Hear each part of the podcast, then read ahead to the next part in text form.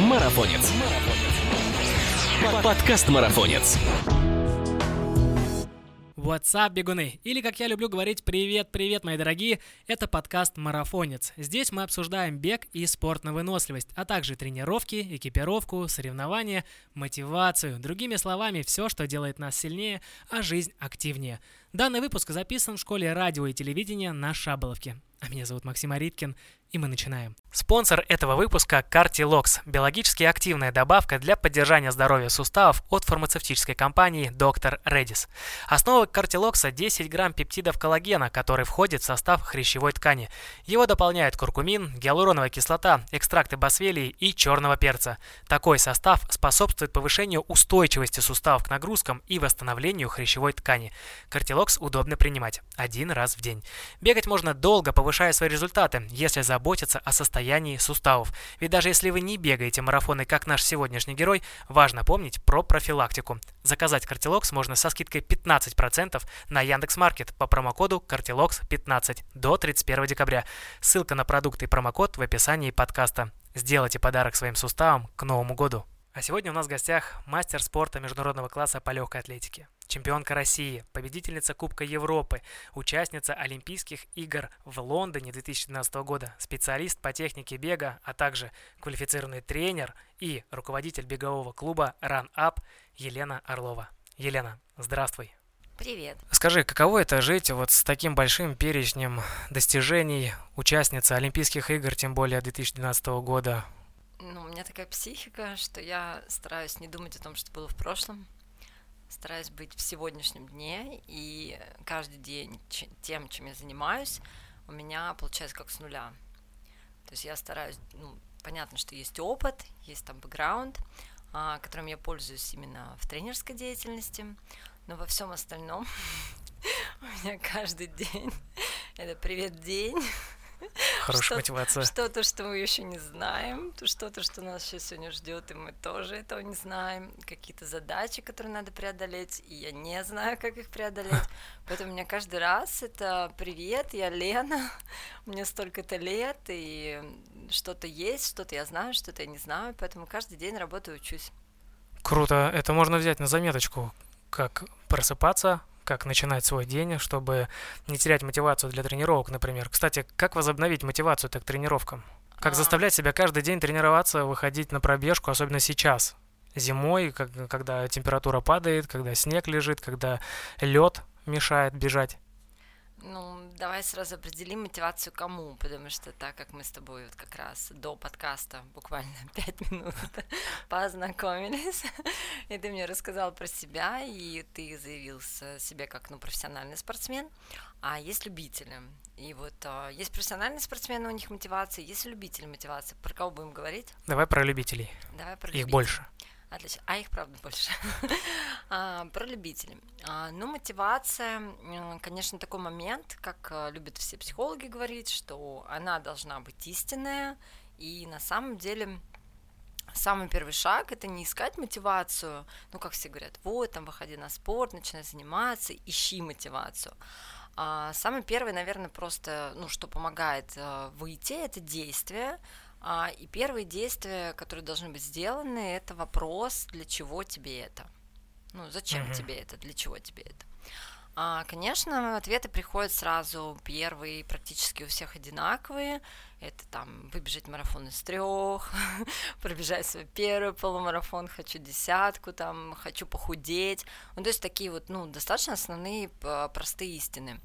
А, но а, я стараюсь, ну, по крайней мере, в своей тренерской деятельности а, копать дальше, вот, потому что просто похудеть и просто выбежать марафон из трех это достаточно поверхностные мотивации, которые люди, когда сталкиваются с объемом тренировок, с регулярностью тренировок, с погодой, uh-huh. а, с какими-то, я не знаю, там тренерским, как это правильно сказать, институтом, я не знаю, тре- институтом тренеров, которые тоже всегда что-то хотят от любителей, а, то у всех, ну, по-разному происходит дальше их вектор. Поэтому я бы копала глубже. Окей, похудеть. Для чего похудеть? Uh-huh. Ну, что даст, если ты похудеешь? Там пробежишь марафон из трех. Хорошо, что тебе даст, а, если ты пробежишь марафон из трех?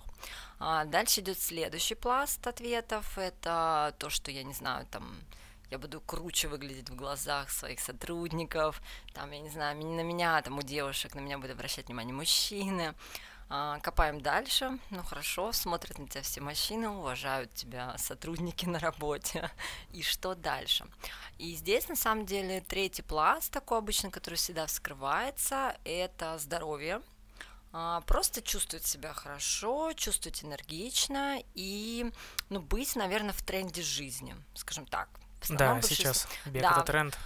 Ну, мы даже берем не бег именно как тренд жизни, а есть э, всегда в каких-то какие-то времена, ну, в жизненные, скажем так, циклы, всегда есть тренды любые. Uh-huh. И тренд, ну, жизнь очень сейчас меняется быстро, все это видят. А, сейчас постоянно меняются события, в которых надо быть.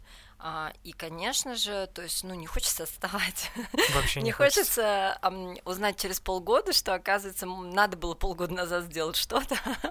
И вот если бы ты это сделал, ты бы стал миллионером, ну или там а, совладельцем своей компании, а не просто сотрудником, ну, условно. И да, хочется быть в тренде. И чтобы быть в тренде, надо двигаться. Надо двигаться, надо быть энергичным, надо быть здоровым, надо быть активным, а, не только физически, но и сознание. Uh-huh. И всю эту историю, конечно, надо раскачивать. То есть сама она по себе не раскачивается. И, наверное, бег это один из способов. Ну, в целом я за все циклические виды спорта. Ну, я вообще за спорт, да. Но я не говорю там только бег. Понятно, что велосипед, и плавание, и лыжи. Но вот мы же рассматриваем сейчас только бег. Да. А, бег, а, ну, для нас он более доступен. Другим мы стараемся объяснить, что он правда доступный вид спорта. И, наверное, бег, он помогает зарядить день. То есть и тайминг дня, и цели, и задачи, и решение вопросов. И когда человек начинает разворачиваться в эту сторону, смотреть mm-hmm. и понимать, что ага, а если я побегаю 30 минут в день, так у меня день-то по-другому пойдет. Тогда уже мотивация, конечно, становится больше.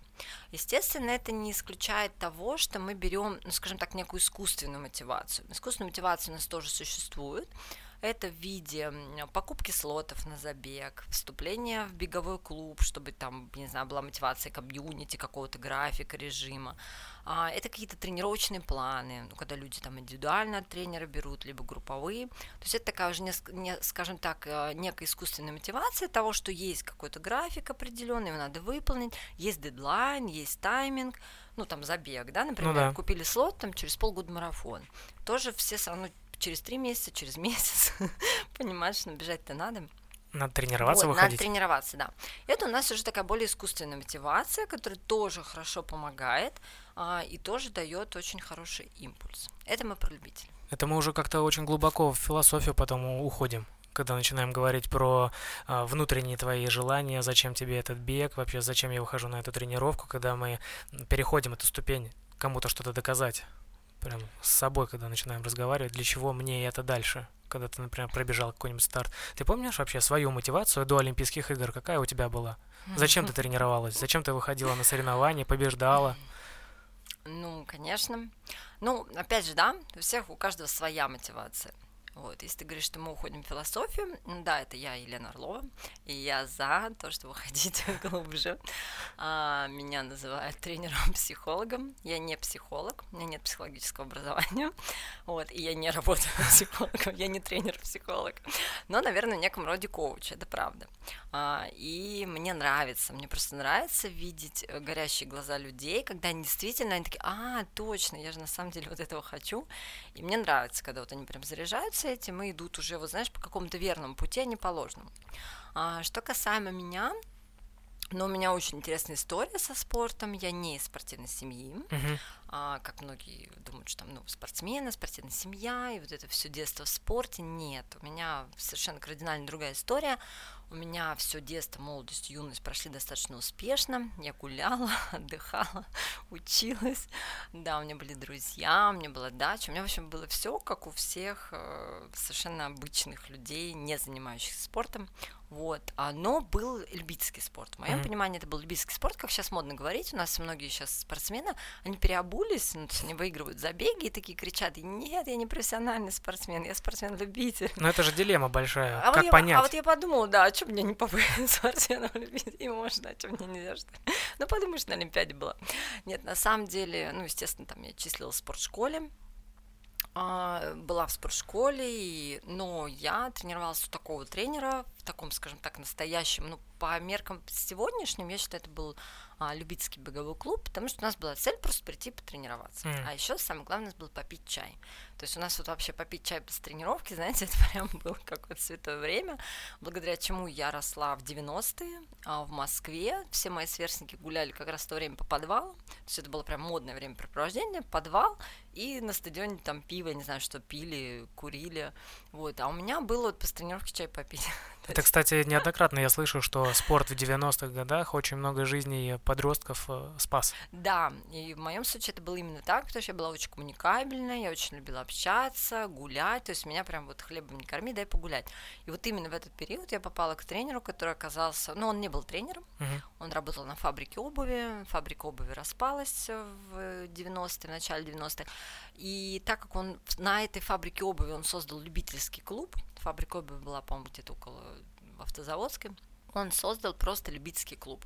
А им выделили поле от фабрики, баньку, ну прям такой, знаете, это где дом музыки, да, где сейчас стоит дом музыки, на этом месте было вот какой-то территория этой фабрики. И там приходили люди после работы, кто работал на этой фабрике. Потом эти люди сказали, а почему приходим мы, а можно будут приходить наши дети. Стали приходить дети, и когда фабрика распалась, этому тренеру все как раз уходили, тренеры, э, тренеры уходили в таксисты, в бизнесмены, uh-huh. а он пошел тренером работать, у него не было образования, но идти было некуда. И он подумал, ну у меня тут пять детей, вот, ну, надо чем-то кормить. Да, надо чем-то кормиться, да. И в этот момент как раз э, тоже попала я именно к нему.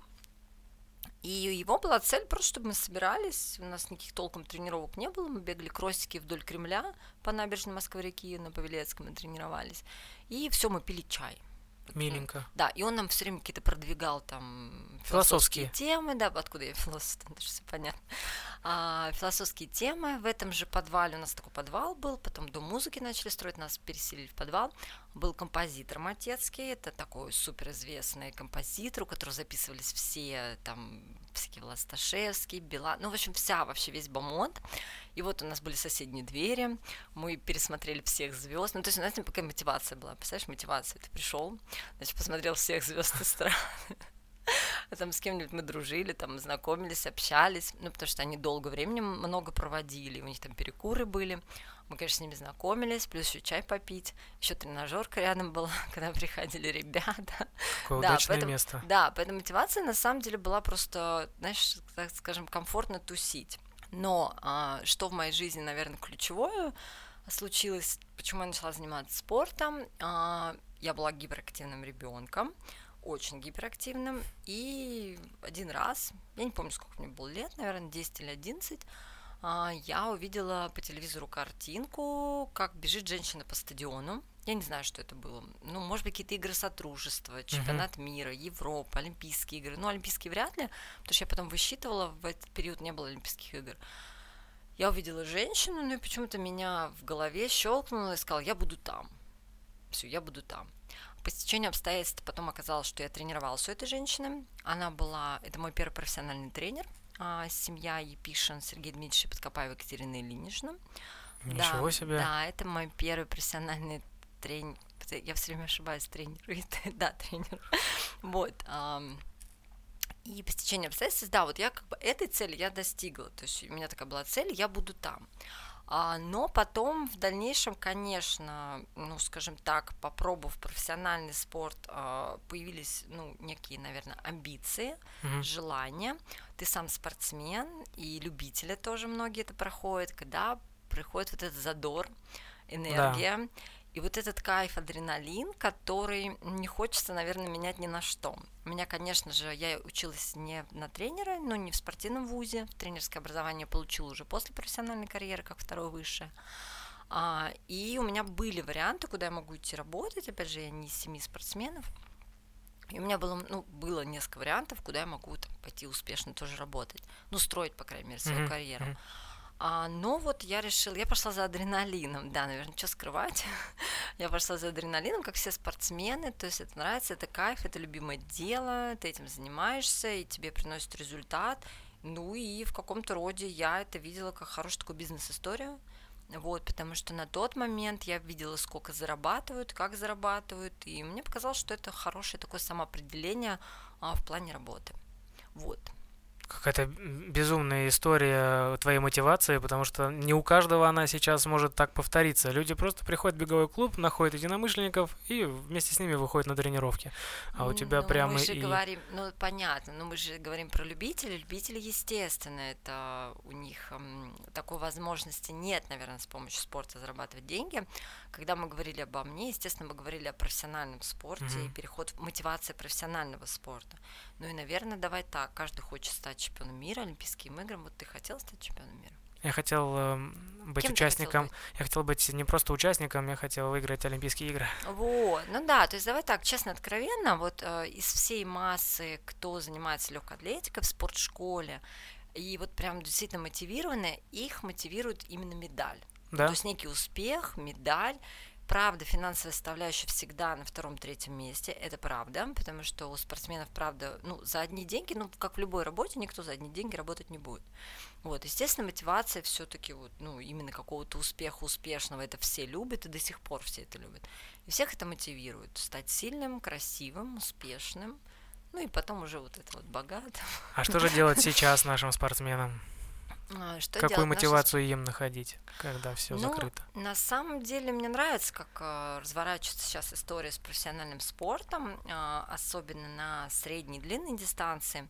Наверное, да, мы говорим больше там спринт, прыжки, там, наверное, сейчас более грустная история, потому что а, нету любительского спорта, вот, ну, как у ребят, но если мы берем средние и длинные дистанции, то, конечно, мне кажется, у ребят, у ребят очень красивая история. Они сейчас вышли на, правда, интересный рынок они вышли на рынок любительского спорта. А, ни один организатор не ставит условий, что у нас не могут выступать профессионалы. Наоборот, всех очень приветствуют. А, как мы видим, показали, показывает сезон, а, достаточно ребята хорошо зарабатывают, ну, кто бежит быстро. А, те, кто не бегут быстро, у них есть мотивация равняться на тех, кто бежит быстро и стараться. И мы видим даже, как лидеры меняются, несмотря на то, что есть постоянные лидеры, но при этом есть новые звезды. И даже этот сезон среди женщин показал, что ну, есть новые звездочки, которые выходят а, и успешно достаточно выступают. Поэтому мне кажется, ну, во-первых, у девочек появляется возможность, у, у ребят появляется возможность создания личного бренда, это тоже очень интересная mm-hmm. история, а, которая также очень сильно монетизируется, ну, если ее грамотно создать. И, на мой взгляд, вот как раз средней длинной дистанции, знаете, я бы так сказала, кто бы мог подумать. Сейчас более выигрышная история. Я объясню почему. Потому что в 2000-х годах, когда вот я еще бегала, конец 2010 mm-hmm. еще не было бега на средней длинной дистанции любительского. И как раз э, из профессионального спорта очень успешно выходили спри- э, спринтеры и те, кто прыгают там, ну, в длину, в высоту. Почему? Потому что был бум на фитнес. В десятом году? Да, ну в двухтысячных, ну начало двухтысячных, угу. к, конец двухтысячных, я не знаю, ну нет, конец двухтысячных, ну 2008, 10, 12 был бум на фитнес-индустрию. Фитнес-индустрия как раз хорошо заходила тем, кто занимался более силовыми видами спорта, кто спринт, потому что они очень хорошо а, знают специфику тренажерного зала, оборудования, ну, именно да. силовых программ, да. Это все было в очень таком сильном тренде, и поэтому как раз у них не было проблем с каким-то там ну, трудоустройством. А, плюс а, был очень хороший развит переход ребят из сборной России в, скажем так, в местные органы власти. Ну, если, допустим, человек из города Ульяновск, вот он в сборной России, даже если он выиграл чемпионат России или просто съездил на чемпионат Европы, его уже могли пригласить в местный комитет физической культуры и спорта. А, его могли в какие-то ну, местные органы самоуправления, то есть ну, власти пригласить uh-huh. и быть на каких-то позициях, а, значимых для города, и, ну, скажем так, всячески поддерживали, и квартиры давали, и машины давали, но это зависело от города, да. Очень была хорошая поддержка. А сейчас, ну, опять же, да, история поменялась, но я вижу хорошую перспективу у ребят. А не связано ли э, появление новых звездочек с тем, что предыдущие звездочки уехали? А, ну, у нас только одна звезда уехала, предыдущая, насколько я знаю. Ну, давайте так, а те, кто уехали, у них, мне кажется, тоже все хорошо. Это давайте, бесспорно. Да, вот давайте честно, откровенно. Вот у всех все хорошо. И здесь, мне кажется, вот если человек настроен, чтобы у него было все хорошо, у него будет все хорошо. Если кто-то настроен, что все плохо, все пропало, и, ну, наверное, у них все плохо и все пропадает. Да, но если мы берем, например, э, высшую цель каждого спортсмена, который профессионально занимается, например, э, легкой атлетикой, uh-huh. это же олимпийская медаль или медаль на чемпионаты Европы, какая-нибудь бриллиантовая лига и все прочее, что связано за рубежом. А вот сейчас какую ему мотивацию брать, если этого всего нет? Как, как ему вот находить цель? двигаться дальше? В России выступать, на московском марафоне бегать? То есть мы все-таки перешли к профессиональным спортсменам. Я же не просто так в самом начале спросила. От профессиональных спортсменов-любителей приходите да, в легкую атлетику? Да, я же сказала, про кого начнем? Сначала про профессиональных спортсменов, про их мотивацию или про любителей? Ну, хорошо, я поняла, любители были на разминку. Да-да-да, мы ими разгоняемся. Спортсмен. Хорошо, я надеюсь, что нашей аудитории как раз правда массовая и больше это любители спорта будет интересно про профессиональных спортсменов. А, я поделюсь, наверное, своим взглядом, опять же, субъективным, давай так, это прям такая очень сильно субъективная оценка. Ну, естественно, я же сугубо у тебя спрашиваю, твое личное э, мнение. Да, а, ну, э, давай так, я всегда стараюсь смотреть на вещи каким образом. У нас есть, что такое, что такое профессиональный спорт, э, спорт высших достижений это некая такая высокая планка, угу. ну такая, наверное, самая наивысшая, к которой можно прийти. Ну, например, олимпийские чемпионы или участие в Олимпийских играх, Олимпийские игры. Это такая наивысшая планка. На эту планку, естественно, все смотрят, профессиональный спорт к ней может подтянуться. Ну, кто занимается профессиональным спортом, он может ставить себе цель участия. Любительский спорт смотрит и в каком-то степени может вдохновляться и смотреть на это и понимать, что да, это круто у нас есть а, мир моды. Так. Мир моды. А, я люблю сравнивать. Интересно. Есть, да, у нас есть мир моды. В мире моды у нас также есть высокая мода, то есть это показы, это определенные бренды, есть масс-маркет, да, uh-huh. то есть это более такие бренды, которые, ну, скажем так, более доступные, более а, удобны для повседневной жизни. И что мы видим на, скажем так, на рынке моды? На рынке моды мы видим то, что масс-маркет, его стало больше, он стал интереснее, и те же мировые звезды, они чаще уже пропагандируют масс-маркет. Они говорят, круто, есть там рынок потребления, давайте не будем там злоупотреблять, давайте не будем покупать много вещей, вот, ну, правда, да, там есть более бюджетные варианты, есть можно сделать там переработку вещей. Давайте как бы держать фокус на чем-то другом. А, и вот, наверное, для меня в спорте ну, приблизительно происходит сейчас та же история. А, то есть, когда, да, есть у нас высокая мода, это Олимпийские игры, это у нас показы наши uh-huh. любимый Гуччи, еще кого-то, это, наверное, профессиональный спорт. Но есть у нас масс-маркет, это любительский спорт, который говорит о том, что, слушайте, ну да, хорошо, рекорды хорошо, это все здорово, но это могут единицы. Это правда красиво, это правда здорово, это должно быть, ну, в каком-то процентном соотношении. Но давайте, наверное, просто заниматься спортом. Давайте, наверное, просто быть здоровыми, давайте просто быть активными, а, давайте не будем злоупотреблять здоровьем ради каких-то рекордов, достижения, достигаторства, давайте, наверное, просто начнем качественно жить. И если мы говорим о мотивации, мотивации для профессионального спортсмена, то э, хочет профессиональный спортсмен или не хочет, но рано или поздно его высокая мода закончится. Ну, здесь надо это понимать. Конечно, конечно. И здесь два варианта. А, профессиональному спортсмену надо для себя определить, кем он хочет быть. Если он все-таки хочет быть олимпийским чемпионом, ну, то есть он понимает, что он хочет, окей. А если такая возможность сейчас, ну, у нас рынок, рынок на рынке, если у нас такая возможность, если даже ее нет, но человек все равно очень хочет, то у нас появляются, вот сейчас был анонс о играх Содружества, да? Да, без, будет. Да, игры Содружества, у нас есть чемпионат России, а, у нас есть какие-то, правда, топовые старты, у нас есть были вот спринт, были соревнования там около ГУМа, да, клали дорожку, тоже очень интересная история у нас опять же есть история там создания личного бренда, да, то есть все равно есть а, момент развития.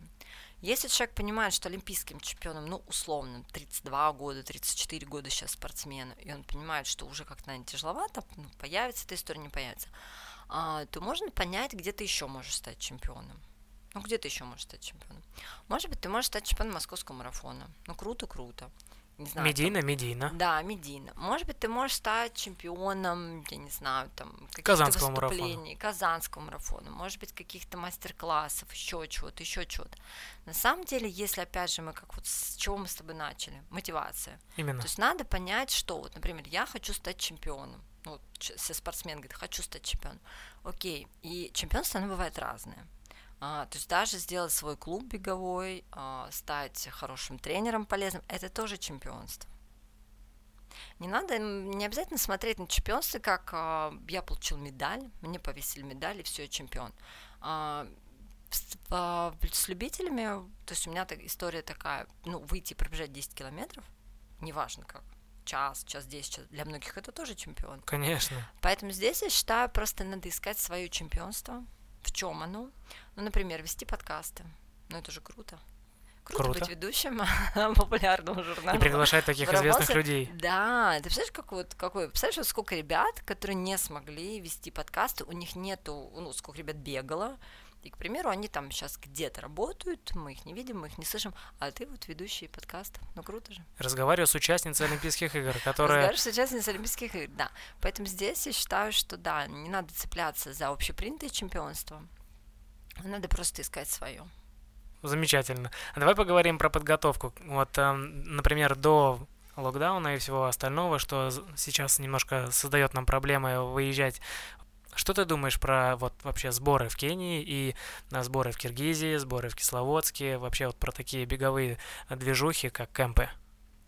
А, ну, ты очень удачно меня спросил про сборы в Кении, а, потому что ты спросил того человека, который ни разу не был в Кении. Именно с Кении ты начал. Лена, что ты думаешь про Кению? Да, конечно, я все про нее знаю. С... Много, много раз была. Со стороны человека, который тренирует, который смотрит на легкую атлетику уже профессиональным взглядом, который знает э, впечатления других, ощущения других, смотрит на результаты, которые, например, у людей, которые съездили в Кению, какие у них э, на стартах после этого. Вообще, ну, потому что в определенное время это прям был бум. Все ну, старались туда попасть. Ну, все старались попасть, потому что в свое время, когда я как раз заканчивала профессиональную карьеру, туда никто не доехал еще. То есть как-то не получилось, не сложилось ни у кого. Поэтому, конечно, они всегда думали и кениться, они всегда бегут быстро. И, конечно, хочется попасть в эту атмосферу, понять, что же они такого делают, как они тренируются, что там с ними происходит, что они такие быстрые. Поэтому, да, я думаю, что совершенно здоровая реакция, что туда, ну, стали просто ребята ездить и не стали дожидаться, когда кто-то там сделает какие-то сборы, а просто нашли возможности и поехали. А, ну, давай так, кемпы. Многие, во-первых, не совсем понимают, что такое кемпы, поэтому я бы разъяснила. А, кемп – это тренировочный сбор. А, тренировочные сборы бывают разных видов. А, профессиональные спортсмены в основном тренировочные сборы используют как а, две тренировки в день, и между тренировками спят, кушают, спят, кушают, ну и как-то между собой общаются. У любителей тренировочные кемпы проходят немного иным образом. Это новые знакомства, это экскурсии, это посещение каких-то мест. Ну, то есть, по сути, это новый город, новая страна. Либо даже если они были, то это все равно какая-то программа, там, в ресторан сходить вечером. То есть, если профессиональный спортсмен вечером в основном в ресторан не ходит, но только если в гостинице, да, ну, как ужин используют. Да, они спят. Да, то любители, конечно, ну, пойдут в ресторан, даже позволят себе бокал вина. Ну, то есть, они, они больше отдыхают. То есть, они совмещают отдых с тренировкой тренировками. Приятно потому, с полезным. Да, потому что просто отдых многим уже надоел, стало скучно. У нас даже был такой запрос один раз, нас прям попросили поехать в октябре в Турцию, а, в пятизвездочный отель, и там провести кемп, чтобы была возможность отдохнуть с семьей, с детьми, объесться, накупаться, нагуляться, напиться. Но при этом, да, не было ощущения угрызения совести, что ты э, выбился из спортивного графика. Вот, поэтому, да, любительские кемпы, они, конечно, немного иные, это правда, но что хочется э, отдельно выделить, кемп – это вообще отдельная жизнь. То есть это вообще а, отдельная реально, да. такая жизнь спортсмена человека. Это такое некое уже погружение в спортивную историю, более приятное, более глубокое. И я тебе могу сказать, что меня в свое время, что сильно мотивировало, да, мы про мотивацию начали. Нам всегда обещали поездки. Нам говорили, ну вот вы год потренируетесь, и вам летом, у нас были весной, мы ездили весной на две недели в каникулы э, в Кисловодск, Всеми один любимый. Раз, да, мы ездили в Кисловодск, и у нас была такая, то есть вы будете много тренироваться и хорошо выступать, мы вам оплатим дорогу. ну, там, типа, дорогу и питание, к примеру, в гостинице. Ну, Сейчас есть, также завлекают. Да, да, то есть, типа, там гостиница за ваш счет, но вот вы там часть мы вам расходов оплатим. И летом то же самое, у нас был лагерь в Подмосковье, лагерь на море, uh-huh. ну, то есть такой спортивный. И вот самое престижное было попасть на море. То есть то, чтобы попасть на море, там два варианта. Либо твои родители должны были заплатить деньги, но в основном всех родителей не готовы были все время каждый год платить деньги. То есть тогда-то как-то ну, не было это особо принято, и старались все, конечно, сами отобраться в этот лагерь. И вот, наверное, такая мотивация была максимальная. Это поездки. Но это мы говорим про людей, которые состояли в э, спортивных школах. Да, спортивных школах. У любителей же, а, любители, кстати, немного по-другому, естественно, опять же, повторим, к этой истории относятся. Им хочется больше погрузиться в процесс, ну, понять, что, что в этом процессе такого состоит.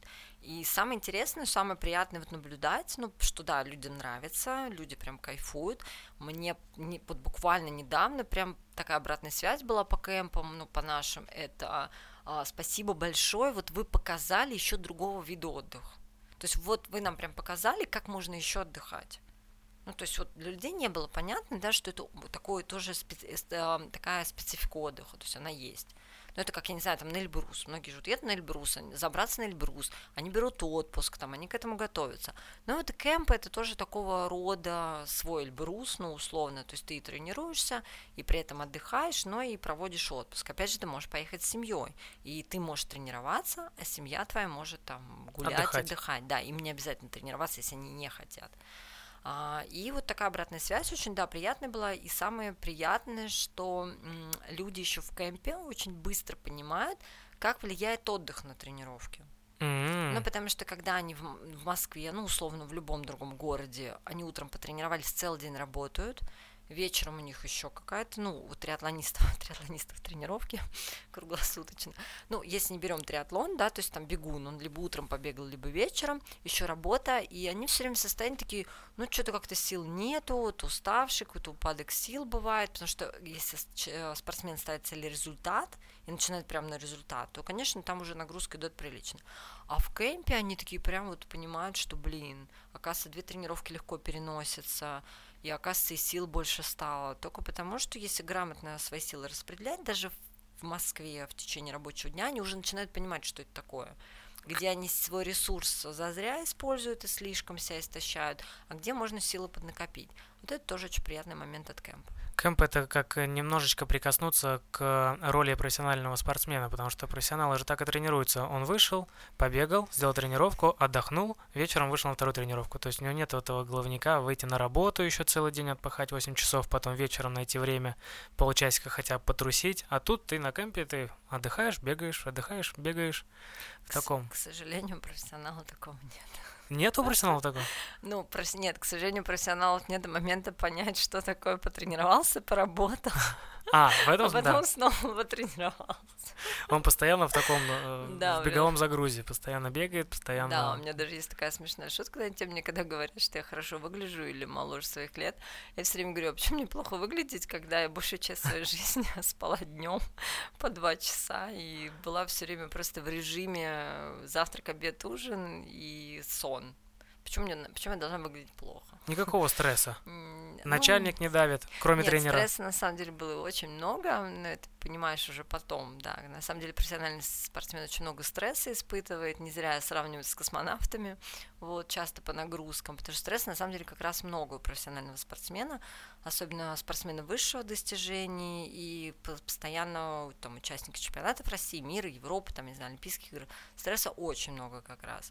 Вот, это сразу не понимаешь. Но вот э, режим дня, который в кемпу, он компенсирует, по крайней мере, физиологическое состояние того, что ты в режиме вовремя спать, и вовремя того, что ты ешь вовремя, у тебя mm-hmm. питание хорошее и сон налаженный.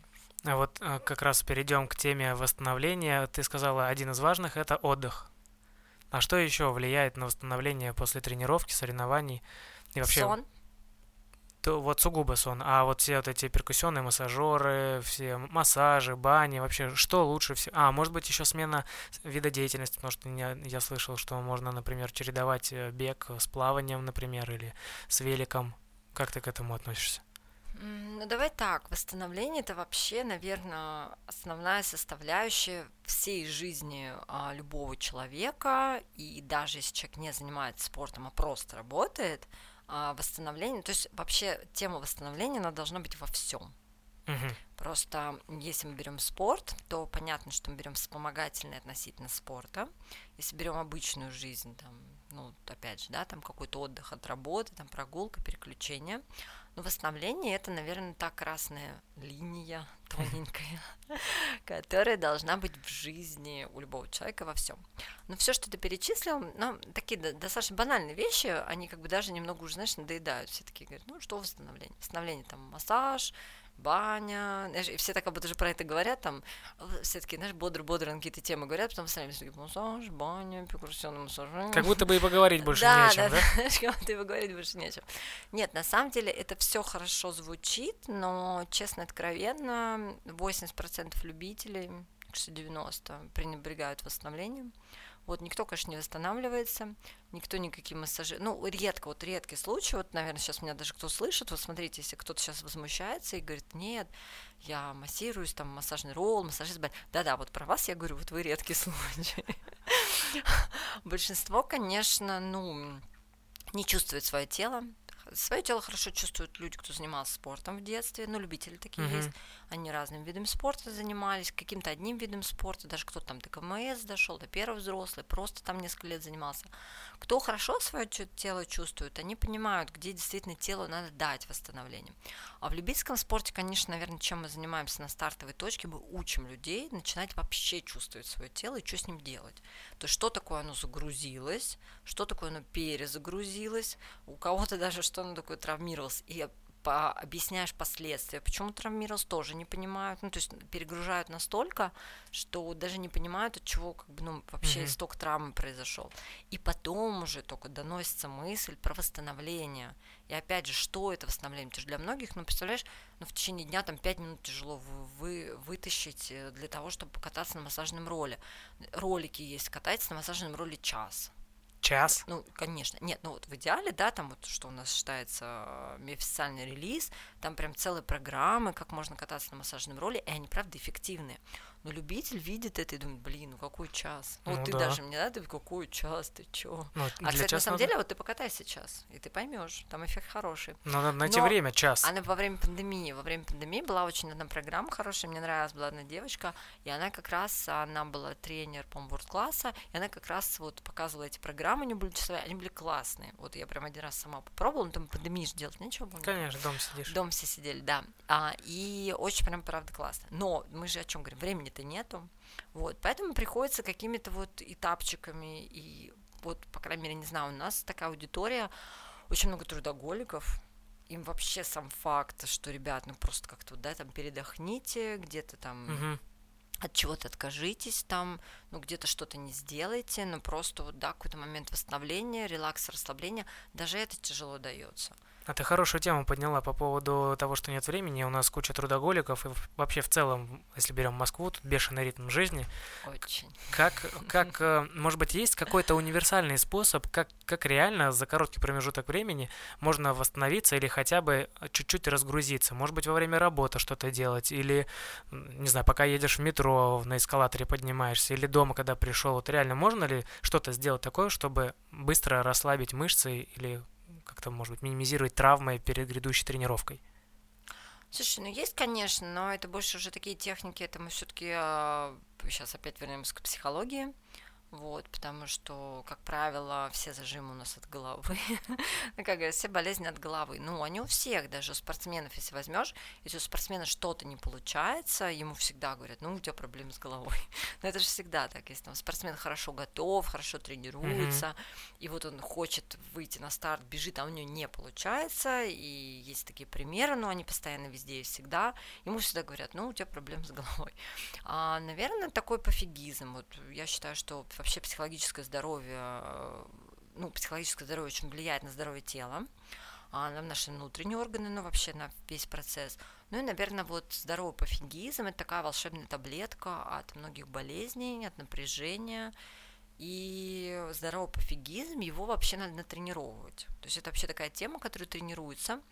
а, потому что совсем пофигисты, но они, как правило, неудачливы в жизни, потому что они не в состоянии трудиться и там достигать. А достигаторы, ну и такие люди, кто умеет трудиться, им очень тяжело на что-то забить и расслабиться, потому что они слишком сконцентрированы. И вот, наверное, здоровый пофигизм – это вот та такая волшебная таблетка и золотая середина а между, правда, быть успешным, трудиться, тренироваться, выполнять цели и вовремя вовремя забить. У меня даже на эту тему тоже есть такой прикол, когда ко мне приходят, и вот как раз люди, кто очень сильно перегружены, я прям это вижу, я все равно спрашиваю, как вы думаете, кто такой, типа, там, олимпийский чемпион, чемпион мира? Что это за человек, который какими качествами он обладает? Ну, естественно, все говорят одно и то же, он такой весь прям трудолюбивый, он такой весь талантливый. Я говорю, окей, это все правда, хорошо, а что еще? А, и, ну, кто-то угадывает, и кто-то нет, ну, большинство, конечно, нет. И это вовремя забить. Ну, то есть вот уметь вовремя а, схалтурить, схалявить, не сделать, а, и вот прямо, знаете, забить. Это такая некая чуйка, которая, ну, опять же, да, опять же, это натренировывается, это правда, этому можно учиться. И вот все спортсмены, которые на такие высокого уровня, у них это где-то вот прям встроено, они правда этим пользуются. Когда у тебя есть план тренировок на неделю, и ты тренируешься, но в какой-то момент срабатывает, что надо не доделать. Что надо не доделать, где-то не сделать, Мгм. но они понимают, что потом-то они сделают. Но вот именно сейчас перегружаться не надо. Ну, то есть вот есть ощущение, что если ты как робот будешь вот эту работу делать без конца, то вот оно какое-то уже будет напряг, и уже какое-то вот не то состояние. То есть оно у тебя не в жилу идет, не в энергию, то есть ты не копишь, а ты уже где-то перенапрягаешься, вот это перенапряжение тебе не даст того чемпионства, которое может тебя ждать. И есть таких примеров достаточно много, когда ты видишь, как человек вот хорошо управляет этим состоянием.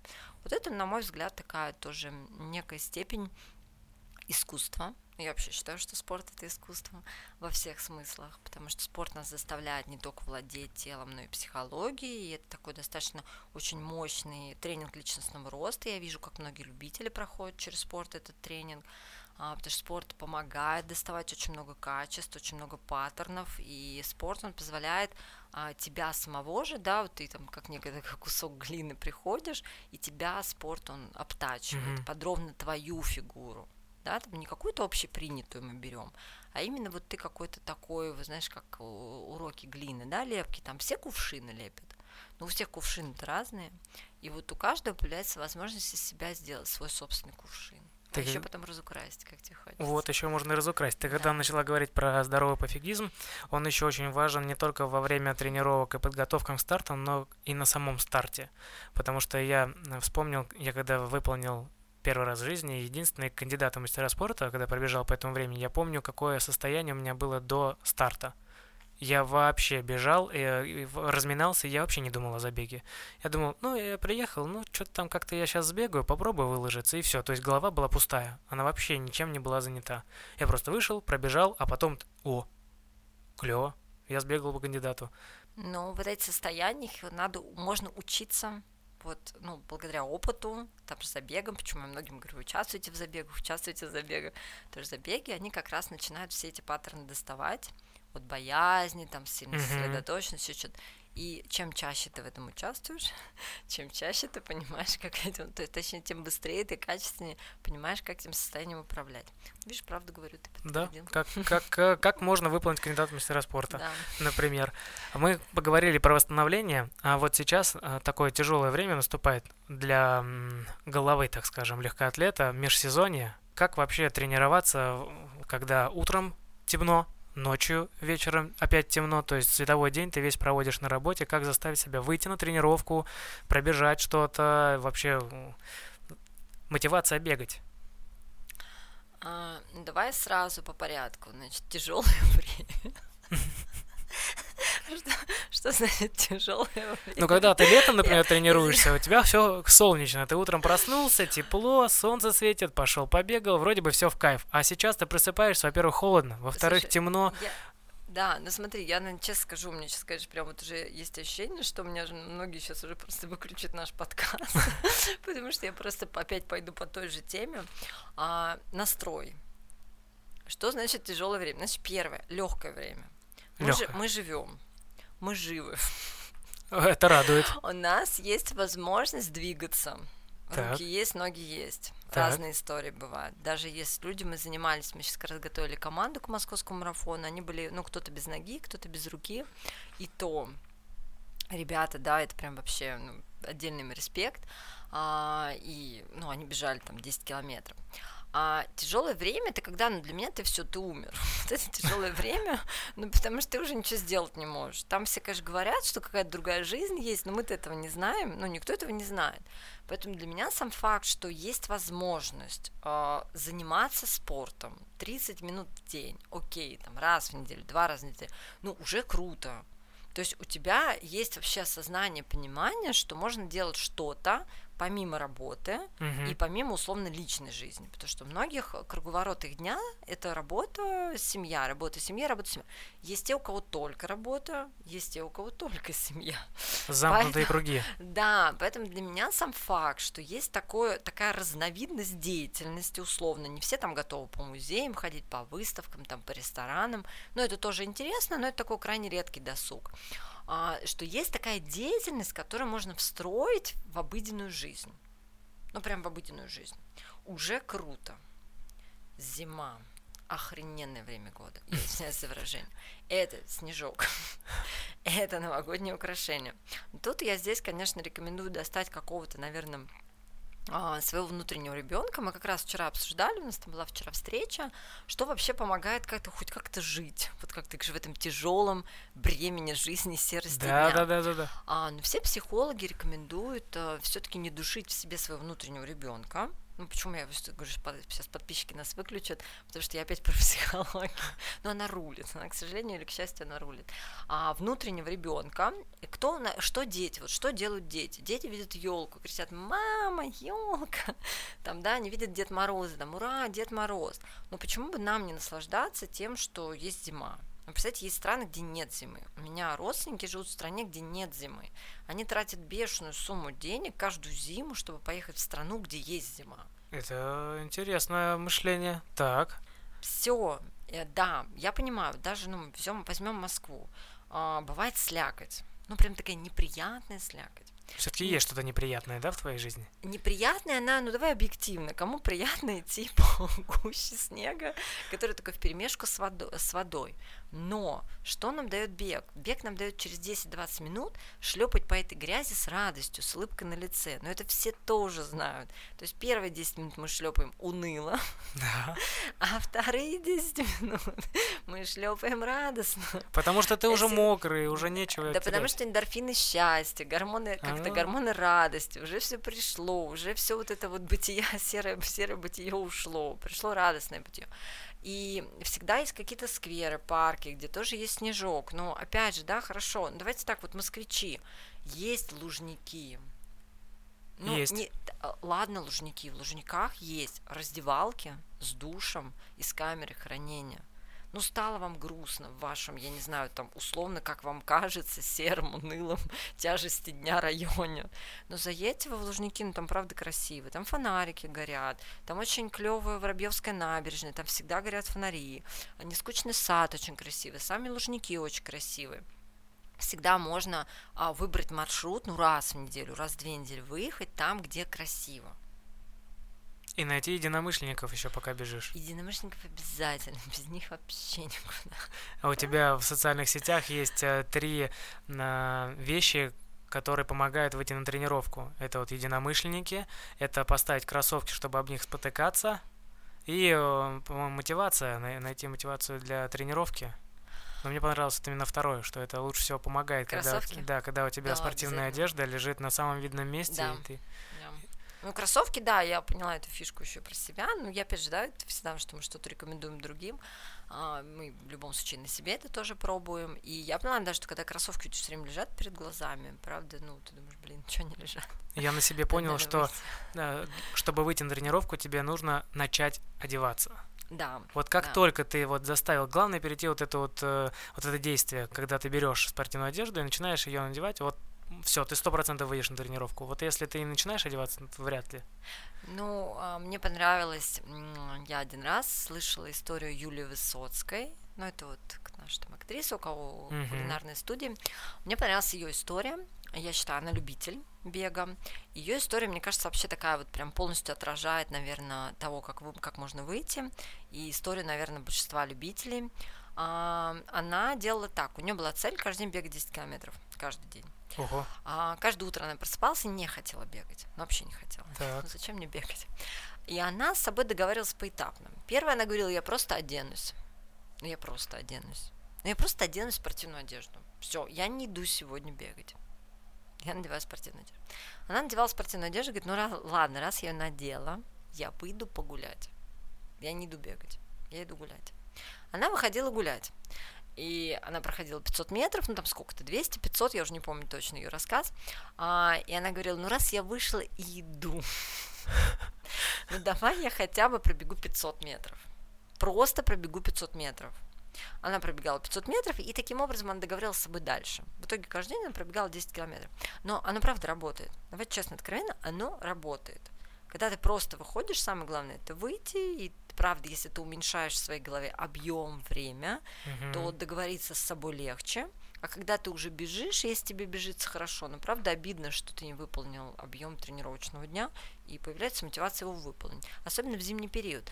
Я скажу, в чем, наверное, тяжесть зимнего периода, вот ты перечислил там, ну, мы разные вещи перечислили, тяжесть, наверное, того, что нет забегов. А, нет забегов и нет, наверное, вот этой мотивашки, а, понимания, что, ну, а для чего форму спортивную держать? Забегов нет. А многие всегда экспресс готовятся. Экспресс это вот через месяц забег. Они начали бегать. их, кстати, тоже устраивает, потому что ну, нет какого-то ожидания рекордов результат. Поэтому всегда зимой, правда, встает вопрос, а, ну, как бы, да, зачем. Но здесь, опять же, да, вот в нашем случае приходит на помощь легкоатлетические манежи.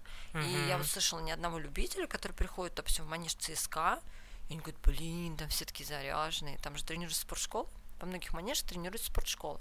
И когда ребята приходят это видят, вот эту обстановку, я, допустим, лично обожаю крылатское, потому что ты приходишь, а там велосипедисты, mm-hmm. там, знаешь, большой теннис, велосипедисты, еще какой-нибудь бадминтон, еще обязательно кто-нибудь бегает, еще дети. То есть такое, знаешь, скопление мне почему-то в крылатске, кстати, Европу напоминает, потому что мы когда ездили на, в Европу на соревнования, мы часто попадали на разминочные арены, приблизительно как крылатская и ты туда приходишь на разминку, а там вот такая, знаешь, атмосфера вот спорта. этого такого спорта, да, и такого, знаешь, спорта ненапряженного, то есть люди просто пришли в простую раздевалку, просто переоделись, ну какой-то, да, uh-huh. такой элемент, что надо после рабочего дня себя вот ну, там занять, либо до рабочего дня позаниматься спортом.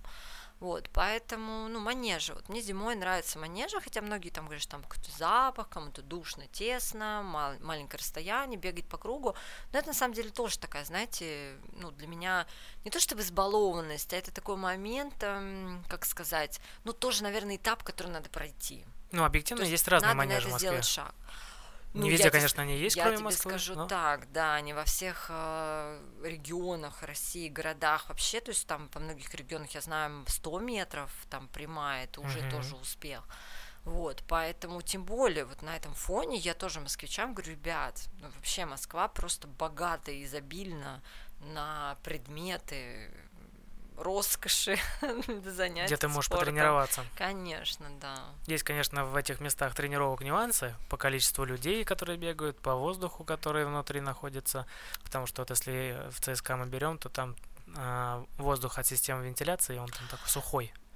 Ты знаешь, а, я пробегала 7 лет по набережной Москвы-реки, по асфальту где-то с 14 до 20 лет, ну, с 13 до 20 лет, ну, там, с 14 до 21 а, когда еще не было развязок транспортных, mm-hmm. всегда мы бегали прям в пробочное время, самые 5 часов, когда вот стояли машины, и прям максимально выхлопные газы, вот максимально. Я так протренировалась 7 лет зимой, в любую погоду.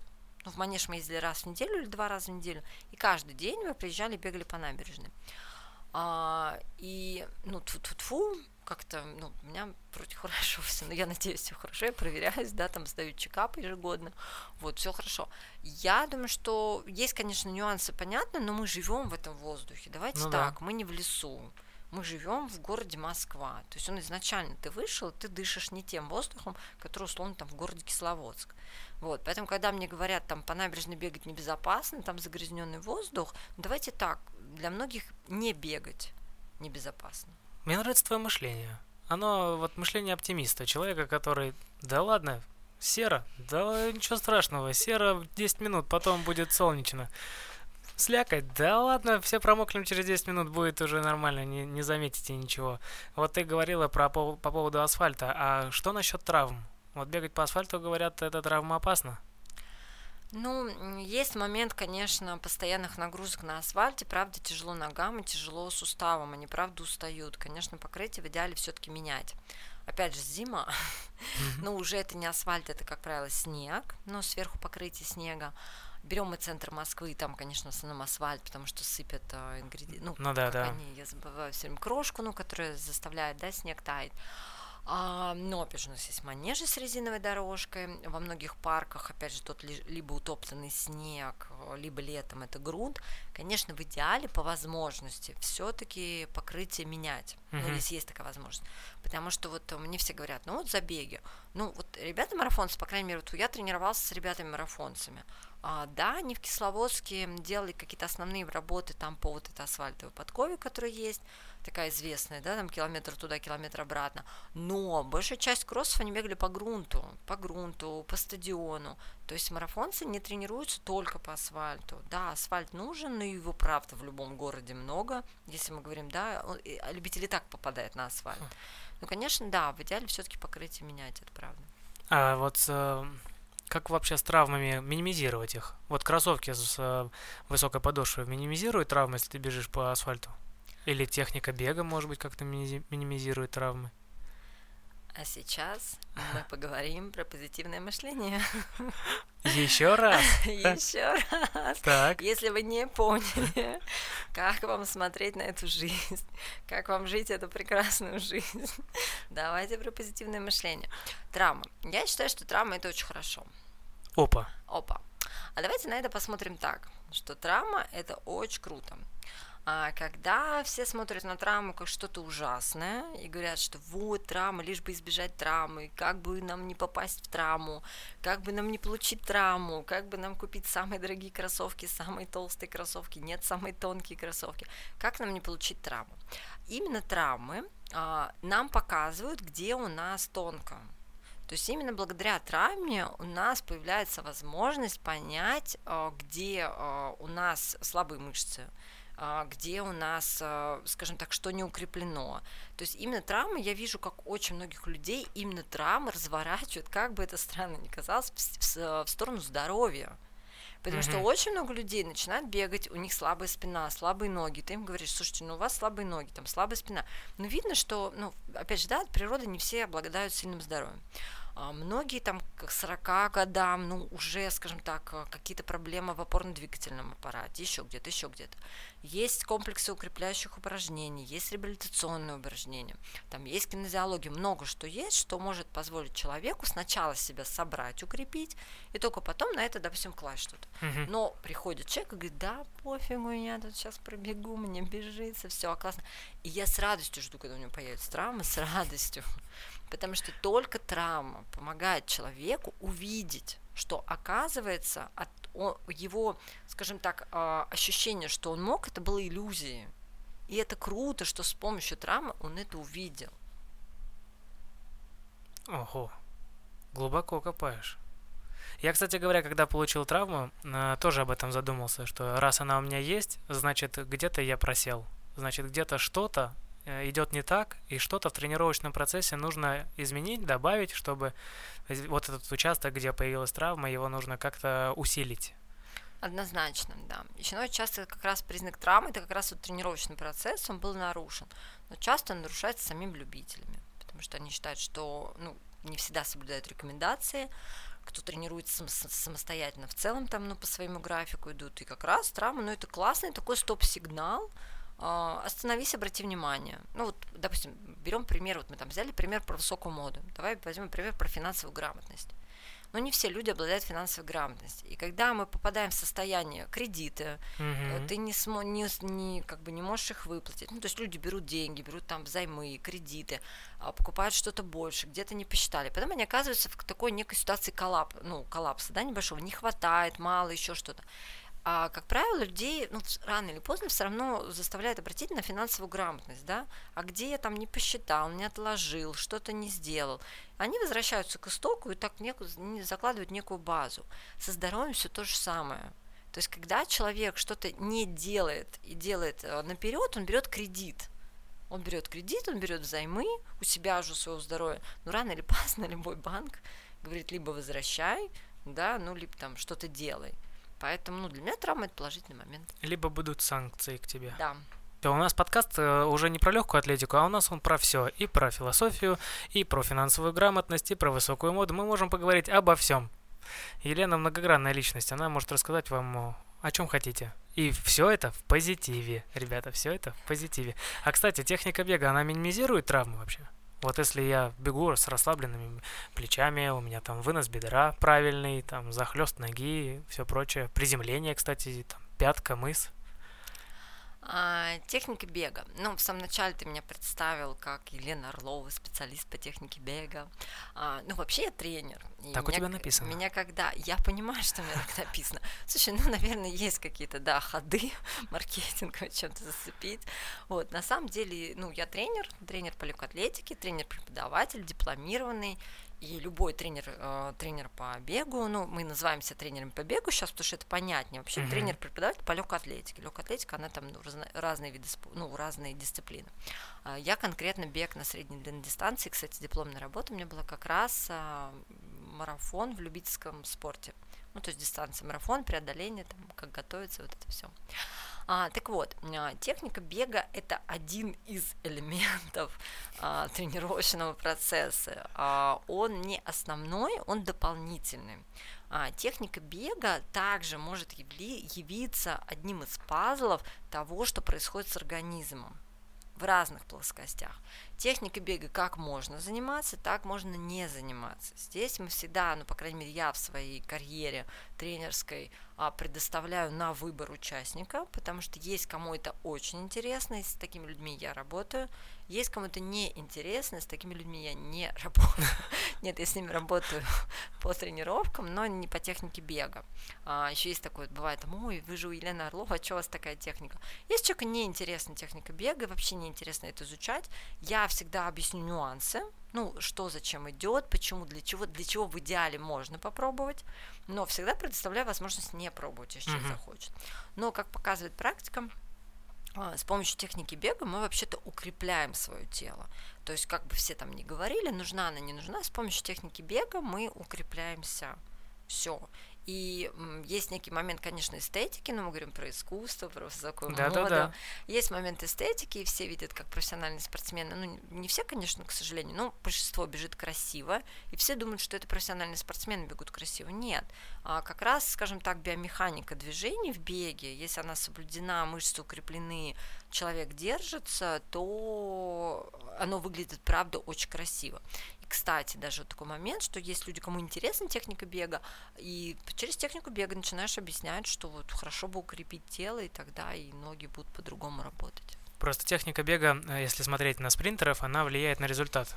Она влияет на скорость, она влияет на минимизацию травм, потому что вот если возьмем, посмотрим на спринтеров, они же очень много времени уделяют именно технике. Ну, спринт, у них же взрыв, ну, взрывная сила, Да. взрыв, и вот весь этот момент у них, ну, конечно, там доли тысячной секунды настолько важны, что, ну, это тоже, как бы сказать, отдельный вообще вид, да, легкая атлетика же она большая, и вот в легкой атлетике любой вид спорта возьми, там прыжки в высоту, прыжки Да. в длину, это вообще отдельный тоже вид такого искусства, это совершенно разные атлеты по своей комплекции, по возможностям, по техническим составляющим, и в любом а, аспекте легкой атлетики, какой бы мы ни взяли, своя техника, и эта техника улучшает результат. То есть стоит все-таки о ней задуматься и позаниматься.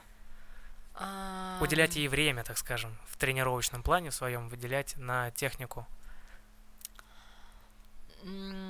Так, значит, ты даже меня так немного врасплох заставил этим вопросом. Я объясню, почему. А, к сожалению, в легкой атлетике ты, я уверена, прямо сейчас это подтвердишь. Так. А, ты вообще помнишь, чтобы твоей техникой бега кто-то занимался? Да. Твои вот, да, вот прям да? Юрий Семенович Куканов, он прям вот, я когда к нему пришел, он выделил все ошибки, которые, и мы с ним постоянно над ними О, работали. Отлично. А вот смотри, до Юрия Семеновича у тебя была детская легкая атлетика. Ты Э, помнишь, чтобы кто-то твоей техникой бега занимался? Э, Скажем так, когда я, в принципе, начал заниматься легкой атлетикой, э, никто вообще на нее не смотрел, на эту технику. Вот только вот, когда пришел к Куканову, он это увидел. Вот. И смотри, такой момент, э, что я заметила, в детском спорте вообще техника бега, так, ну, не ставится вопрос в средних на длинных дистанциях по технике бега. Мгм. А, все бегают, ну, дети в шиповках, шиповки как-то автоматом как-то что-то там ставят, потом, потом акцент идет на результаты, конечно же. И а, вот в профессиональном спорте, да, там идет момент а, того, что ты выходишь, вы бежите 10 ребят, и, вы на финиш можете пробежать 10 ребят, ну, 800 метров, да, там Мгм. реально, ну, 8 стартануло, 8 дорожек, 8 ребят стартуют, и реально бывают такие забеги, где вот прям вот кучкой, кучкой, кучкой, и там, правда, очень важно, как ты соберешь тело, как ты раньше времени раскроешься, позже времени раскроешься. И, наверное, для меня это такая техника бега, ну, тоже уже такая наивысшая ступень, когда вот ты в профессиональном спорте все эти нюансы до деталей чувствуешь, что тебе помогло финишировать за 29 секунд, условно, последний круг, либо ты 32 секунды финишировал из-за того, что ты раньше времени раскрыл плечи Например. не доработал ногами. А, любительский спорт это у нас дистанции 10 километров, 21, 42, но основные, давай так вот основные возьмем. И здесь, конечно же, стараемся, я стараюсь донести, почему и на этих дистанциях все-таки нужна техника бега, и о чем она говорит, да, и для чего она нужна, и опять же, как сэкономить силы с помощью техники бега. Но, наверное, таких моментов, что любителю очень важно, финиширует он последний километр за 5 минут или за 5 минут 3 секунды, ну, давай честно, откровенно, Да-да. конечно, любителям это не важно. И, м, к сожалению, любители очень часто, любители, не обижайтесь на меня, пожалуйста, очень часто, конечно, многие воспринимают технику как волшебную таблетку что я займусь техникой бега, мои результаты улучшатся. Ну, они не улучшатся, если ты не будешь тренироваться. Мгм. Поэтому это должна быть все-таки совокупность. А сейчас техника бега в моем почему-то меня застала немного врасплох, и вот даже я прям сейчас растерялась с ответом. А сейчас техника бега в моем графике работы и жизни, наверное, на каком-то очень далеком Вместе. месте. Да, я объясню почему. Потому что ну, так сложилось, что мне пришлось отойти сейчас от тренерства. А, тренерство в моей жизни сейчас занимает около 10% времени. А, мне пришлось сосредоточиться на руководстве нашей школы бега. А, так как я сооснователь и руководитель школы бега, то я сейчас занимаюсь больше а, индивидуальной предпринимательской деятельностью, бизнес-процессами. Мы стараемся нашу школу бега выстроить таким образом, чтобы это было стабильно, качественно, чтобы это было хорошо, качественные услуги Мгм. хорошо качественные услуги для любителей, чтобы любителям нравилось. И техника бега, так как на тренерство у меня осталось 10%, техника бега это какой-то такой сейчас ну, элемент там 1% остался. И я заметила, что ну, очень большому количеству тренеров неинтересна техника бега, вот прям неинтересно. Не все ее понимают, не, все, не всех не всех спортсменов тренеры обучали технике бега, доносили важность техники бега, нюансов техники бега, да, вот если мы возьмем моих первых там профессиональных тренеров, Екатерина Ильична с э, Подкопаева, Сергей Ильичем Епишина, у нас не было вот с ними акцента на технику бега, то есть у них, ну, там, в приоритете были немного другие нюансы. И я понимаю, что много тренеров, даже из профессионального спорта, не все затрагивают технику бега. Если мы не берем спринт, Мгм. а мы берем средние длинные дистанции. 800 метров это уже такой хороший длинный-длинный спринт. Это средневис, это дистанция средняя, Да, да. это длинный спринт у нас 400 метров, но ты же знаешь, что такое вторые 400 бежать на, жестко, на жестком закислении. Очень, очень Да, тяжело. и нам в пример, вот мне личный тренер все время проводил Юру Барзаковского. Мгм. Всегда. Потому что это, наверное, эталон техники бега, давай так, честно и откровенно, на 800 метров. Просто Да. эталон а, расслабленности и того, как человек может свое тело красиво, ну, представь, да, на жутком закислении, а после, от закисления тело становится каменное, деревянное, ну, прям тяжело им управлять, и насколько человек вот это все, да, доносит. Вот, поэтому, наверное, техника бега пока в данном случае на паузе. Но я уверена, что придет время, когда я найду способ, как это доносить не только через себя, возможно, через других. А, и в массы она уже пошла через нас, через меня. Я рада, что мы это сделали в свое время. Вот, но пока есть другие процессы, которые вот на данном этапе важнее. Да, потому что когда ты заходишь на социальные страницы Елены Орловой, ее школы бега, ты сталкиваешься как раз именно с техникой бега. Я сталкиваюсь с очень большим количеством хейтов от других тренеров про технику бега. Да. А, я не могу сказать, что это демотивировало. Наверное, нет. Наверное, наоборот, мне стало интереснее объяснить э, другим тренерам, что я имею в виду и что такое техника бега. Потому что, к сожалению, что я вижу очень большую необразованность тренеров в технике бега, потому что то, за что они цепляются, я понимаю, что они не видят всю картину. Uh-huh. Ну, то есть вот есть тренеры, э, тоже большое количество тренеров, которые мне подходят и говорят, спасибо, Лен, из сборной России, вот заслуженный тренер России мне подходит и говорит, Лен, блин, вот круто, молодец. А есть тренеры, я честно скажу, даже их не знаю. То есть они кто-то любители, есть кто-то, кто начинают, скажем так, мусолить, крутить с разных ракурсов технику бега. А я понимаю, что ну, а ребята предмета не понимают. Mm. То есть если бы они его понимали, они бы очень быстро поняли, о чем я. И вот для меня я просто вижу тренеров, которые молчат, и мне говорят, мы лично встретились, манежа, и они говорят, о, Лен, круто, там, молодец, все. И я вижу, они повторяют этот материал, то есть они тоже начинают что-то рассказывать, показывать, даже так же какими-то деталями, но есть достаточно большое количество, кто начинает хейтить, вот, э, говоря, что это все какая-то ерунда, это все не то, а я понимаю, что да, я правда в своем инстаграме, давайте так, очень тяжело в инстаграме, ну, то есть у тебя ролик минута максимум, 30 секунд. Все сейчас любят короткую информацию. Конечно.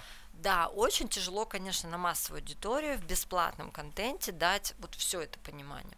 Я подумаю о том, как это донести, наверное, до тренеров. Наверное, такая моя следующая цель не для любителей техника бега, а для тренеров техника бега, чтобы, чтобы они, уже... да, чтобы они, наверное, поняли, о чем. Мне нравится, у меня есть э, платный продукт, у меня есть вебинар по технике бега, и ты знаешь, мне было приятно удивлена, я даже на этих тренеров подписалась, кто его купил. Да, есть тренеры, они прямо ну, зарегистрировались, а фамилии, имя, я их знаю. Они купили, ты знаешь, у меня прям к ним было большое уважение. Я даже на парочку подписалась в Инстаграме. Потому что я думаю, блин, какие молодцы, да? То есть они вот там не стали что-то писать. И я всем сказала, слушайте, ну есть вебинар два с половиной часа. Но не могу я в Инстаграме рассказать всю вот, ну, как бы... Весь мысль. этот пласт. Да, поэтому информации. давай так, вот, ответ про технику бега. Техника бега важна надо ей заниматься, но надо, чтобы ей занимались вами ваши тренеры. Либо вы искали тренеров, кто будет этим заниматься. Самому, к сожалению, очень тяжело освоить, но есть очень много любителей, которых получаются. Они прям даже присылают нам результаты. Они говорят, Елена, мы смотрели ваши ролики, пробовали, вот до, вот после. И меня прям некоторые кейсы впечатлили. А, я проводила онлайн-кэмп, ну, удаленный. А, мы не, ну, не один раз проводили, один раз онлайн, именно онлайн-кэмп, это было «Начинаем бегать», до этого у меня был продукт, а, тоже ребята присылали до-после, мне понравилось, вот прям понравилось. То есть, дорогие слушатели, если вам не удалось попасть к Елене на занятия по технике бега, или вы не посмотрели ее вебинар, можете зайти в ее подписчиков и найти этих тренеров, на которых она подписалась. Да, можно попробовать так, это правда. Лен, ты недавно была в Чикаго? Ой, да, я недавно была в Чикаго. На марафоне? На марафоне, не на просто марафоне, на мейджоре. На мейджоре чикагском. Расскажи, пожалуйста, вообще про впечатления, про ощущения, которые ты получила на этом забеге. Вообще, можно ли сравнить чикагский марафон и московский марафон? К чему нам расти? Э, что можно перенять у них? Вообще, с каким настроением там люди бегают, с каким настроением там поддерживают бегунов? А, ну, давай так. А, это был мой второй менеджер. Первый был в прошлом году Берлин, сейчас второй Чикаго. И а, я была первый раз в Америке. Вообще первый раз. Поэтому, Вау. наверное, мои такие самые впечатления больше от новой страны, от нового континента, именно как туриста. То есть меня все спрашивали, что у тебя понравилось в Америке. Мне все понравилось, потому что я была туристом. Это новые континенты, новая природа, новая архитектура, а, новые люди, ну, там, да, со своей какой-то мимикой, эмоциями, поведенческими реакциями. То есть мне, как туристу, вот новая страна прям зашла. Ну, прям uh-huh. очень понравилось все. А, что касаемо самого марафона в Чикаго, я не знаю почему, но мне понравился Берлин больше. Как бы это странно ни звучало, да, вот мне Берлин произвел такие впечатления, ну, это первое, потому что, видимо, знаешь, это как в новую страну приехал, Так. и тебя, вау, новая страна. Вот у меня был первый менеджер Берли- Берлин, и у меня было, вау, знаешь, типа, а что так бывает, что 42 километра стоят люди, за тебя болеют? Ну, то есть, наверное, единственное отличие московского марафона от мейджора – это болельщики. Во Их всём- количество. Да, во всем остальном, э, так как я ездила по международным стартам, я видела, а, я видела марафоны, ну, другие, да, марафоны, марафон в Праге, и я видела, как проводится организация забегов, я всегда понимала и осознавала, что а, наши забеги ничем не уступают. То есть у нас есть ряд серий стартов, мы не берем только организаторов московского марафона, которые совершенно не уступают организации международных стартов. То есть, естественно, позаимствовали опыт наши ребята, да, все создали по такому принципу, и организация хорошая, то есть вообще не уступает. Но атмосфера, она, ну, как бы создает, конечно, иные впечатления. И не просто так Дмитрий Тарасов, директор московского марафона, у нас говорит о том, что, блин, там было бы круто, если бы стояли всю трассу болельщики.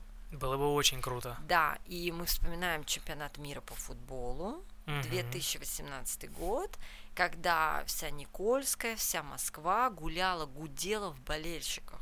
Что мы получили? Мы получили праздник, мы получили дружественную атмосферу, мы получили такую, знаете, вся Москва получила офигенный заряд, ну не только Москва, да, там другие города были, где проводились матчи, все получили какой-то такой прям энергетический, мощный, офигенный заряд. Но вот здесь то же самое. То есть представим, что у нас московский марафон бежит, и все футбольные болельщики по всей трассе стоят и болеют. Ну вот представьте, вся Москва, вот все болельщики, кто приехал, идут на финал в Лужники, и мы весь этот стадион расставляем по трассе 42 километра. Все, это мейджор. Если- Можем аккредитовываться. Да. Если кратко, то вот это мейджор. Спасибо за ответ, Елена. На этом мы заканчиваем. Мы, в принципе, все обсудили, это было очень интересно. Вот когда смотришь на картины мейджора в Чикаго, например, а, в других социальных сетях, у других людей, а, поражаешься большому, такому колоссальному, конечно, количеству людей, которые реально поддерживают, которые бегут, потому что мы к этому идем, и мы уже очень близки к этому, потому что с каждым годом количество участников растет, растет, растет, и с ними же растет количество болельщиков, потому что эти же самые участники везут с собой и болельщиков, поэтому не, не- вообще недалеко, не за горами. Это время, когда московский марафон и все остальные придут э, к такому масштабу. Ну, было бы круто, да, наверное, еще успех менеджеров, то, что каждый город это позиционирует как мировое событие, Да, а, и, наверное, как такую некую наивысшую ценность, что именно в этом городе проводится марафон. Именно в этот город съезжают болельщики со всего мира, тебя везде поздравляют, и на следующий день все ходят с медалями, то есть весь город ходит с медалями после марафона. И жителям города это преподносится как вам повезло, как то есть праздник. вам повезло, что в вашем городе такой праздник. Конечно же, выходите, конечно же, поддержите, потому что вот вам выпала такая честь. Наверное, если бы развернуть э, каждый марафон российского города, ну, наверное, основной, да, там Казань, Екатеринбург, Омск, ну, где у нас проводится Москва, э, где проводятся марафоны, ну, такие крупные города-миллионники, развернуть как, блин, вы представляете, в вашем городе есть такое, такое событие. И, конечно же, ну, это такой престиж, и вас могут показать по телевизору. Вы же стоите в болельщиках, а Конечно. там телевидение. Вот, то, наверное, бы, да, это было бы здорово. А шапочка с чикагского марафона, ты сохранила ее? Конечно, я в ней бегаю. Слушай, ну это была, это была прям вот самая замечательная шапочка из всех шапочек, которая может быть. И мы ее увидели уже до марафона, увидели в соцсетях, что всем участникам а, перед каждым мейджором проводится пробег на 5 километров в субботу. А, и мы уже увидели, что участникам, кто бежит марафон и зарегистрирован на эти 5 километров, дается эта шапочка. И, наверное, самое главное ожидание от Экспо это было получить эту шапочку. И мы ее получили. Ты ее сохранила? Я в ней бегаю, да, конечно. А ты бежала вот эти пять километров, которые перед... Да, да, да, да, да. Тоже бежали 5 километров. Тоже был очень интересный опыт. То, что в Берлине это были очень скучные 5 километров. Они были, ну, прям такие очень-очень скучные. Это не было как какой-то праздник. И мы были настроены. Ну, то есть это просто собрались люди, стоял один человек. И очень-очень тихо сказал, ну что, побежали? И это было на аэродроме, где не было людей. Ну, вообще никого не было. И мы побежали, ну и все. И все разошлись. Мы были ровно так же настроены на 5 километров в Чикаго, ровно так же. И в момент мы начали проходить, там какие-то кластеры были, мы даже не обратили внимания, но мы решили, что впереди какая-то движуха, надо пройти туда, и потом мы попали в толпу вот этих в велосипедках, в топиках людей, было холодно, которые бегут на результат. И тут мы поняли, что это не просто пробежка 5 километров, это забег. Это реально прям забег с чипами, нам там номера дали. Вот, ну было очень здорово после финиша, чем поразил Чикаго. Это было вообще, это были пакеты еды. Которые... Прям еды, пакеты? Да, ты представляешь, ты финишируешь марафон, это так. очень смешная история. Мне кажется, если московский марафон это возьмет на заметку, это будет круто. Ты финишируешь, и тебе первое, что дают, не медаль, не медаль, тебе дают пакет. Обычный целлофан? Обычный пакет целлофан для еды. И что туда набирать? Только, и все, ты идешь, там протеиновые батончики, бананы. Слушай, что там только не было, пончики, а, алкогольное пиво, что-то, конечно, там было столько всего, тебе даже вот, ну, сложно перечислить, потому что это прям вот был пакет еды, и правда нужен был пакет, потому что, ну, чтобы все это взять, просто, ну, в руках это не поместилось. Это были бананы, яблоки, ну, то есть это было все. Но нас предупредили, в Берлине такого не было, нам сказали, не обольщайтесь, это только на Чикаго. А, ты это только на, в Чикаго такая ну, штука? Нам сказали, да, я не была еще на других менеджерах, а, они у нас в планах, но сказали, что это только на Чикаго. Вот, ну мы сняли кучу сториз про эту еду. А набирать можно в любом количестве, что ли, в этот Да, пакет? ты идешь, тебе волонтеры говорят, пожалуйста, возьмите вот столько, сколько вам хочется. Нельзя в Москве такое устраивать. Нельзя в Москве такое устраивать, Нельзя. да. И, ну, понятно, что ты много ты не берешь, ты что все равно понимаешь, там другие участники, но, блин, ты все равно берешь, потому что понятно, что там потом тебе в гостинице захочется поесть, там выпить. Очень осознанное потребление и очень крутая движуха, чтобы привлечь людей еще к мероприятию. Это вот да, мармеладки, бесплатный... мармеладки, харибы, харибы, мармеладки. Прям вот так вот, как в магазинах мармеладные, да, вот да. это да, Нет, в пакетиках. А, в пакетиках? В пачках. Нет, а. все было в пачках, да, ну, пончики были. ну, короче, очень. Офигеть.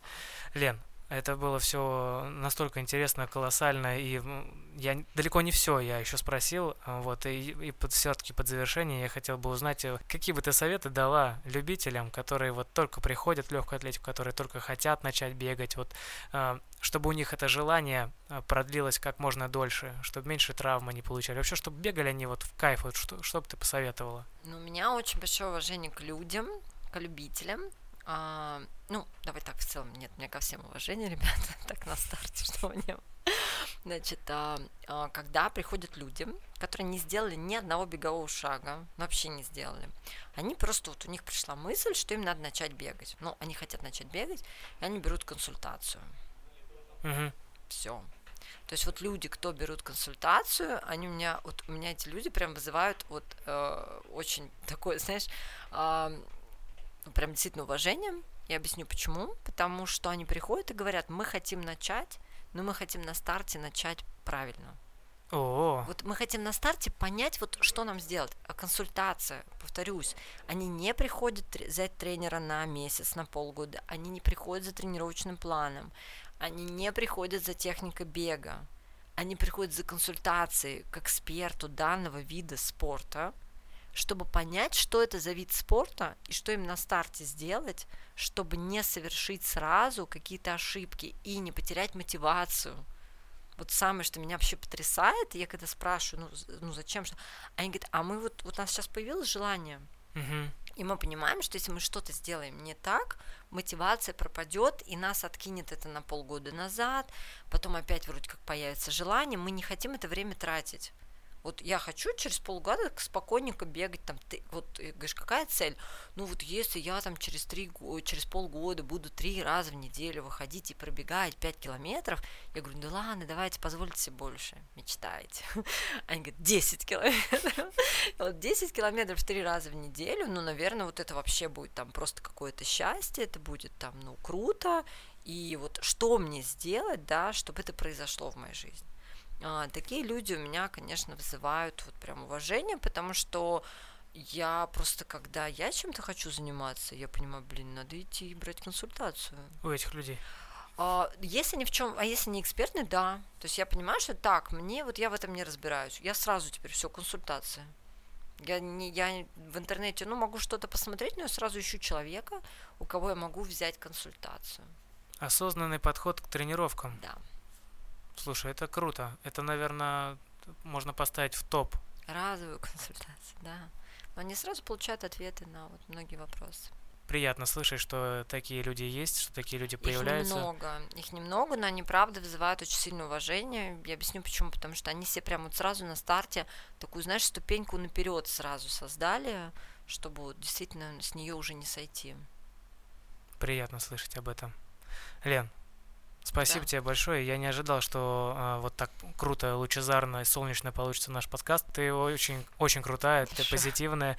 Я желаю тебе оставаться такой э, всегда, потому что такие люди э, помогают тем, кто считает, что все-таки серо, мокро и тяжело, помогают посмотреть на жизнь иначе и находить в себе силы выходить на тренировку и вообще в целом смотреть с улыбкой на каждый день. Спасибо тебе большое, что ты пришла.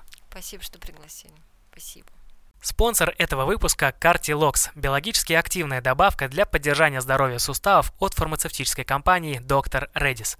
Основа Cartilox – 10 грамм пептидов коллагена, который входит в состав хрящевой ткани. Его дополняют куркумин, гиалуроновая кислота, экстракты басвелии и черного перца. Такой состав способствует повышению устойчивости суставов к нагрузкам и восстановлению хрящевой ткани. Cartilox удобно принимать один раз в день. Бегать можно долго, повышая свои результаты, если заботиться о состоянии состоянии суставов. Ведь даже если вы не бегаете марафоны, как наш сегодняшний герой, важно помнить про профилактику. Заказать Картилокс можно со скидкой 15% на Яндекс.Маркет по промокоду Картилокс15 до 31 декабря.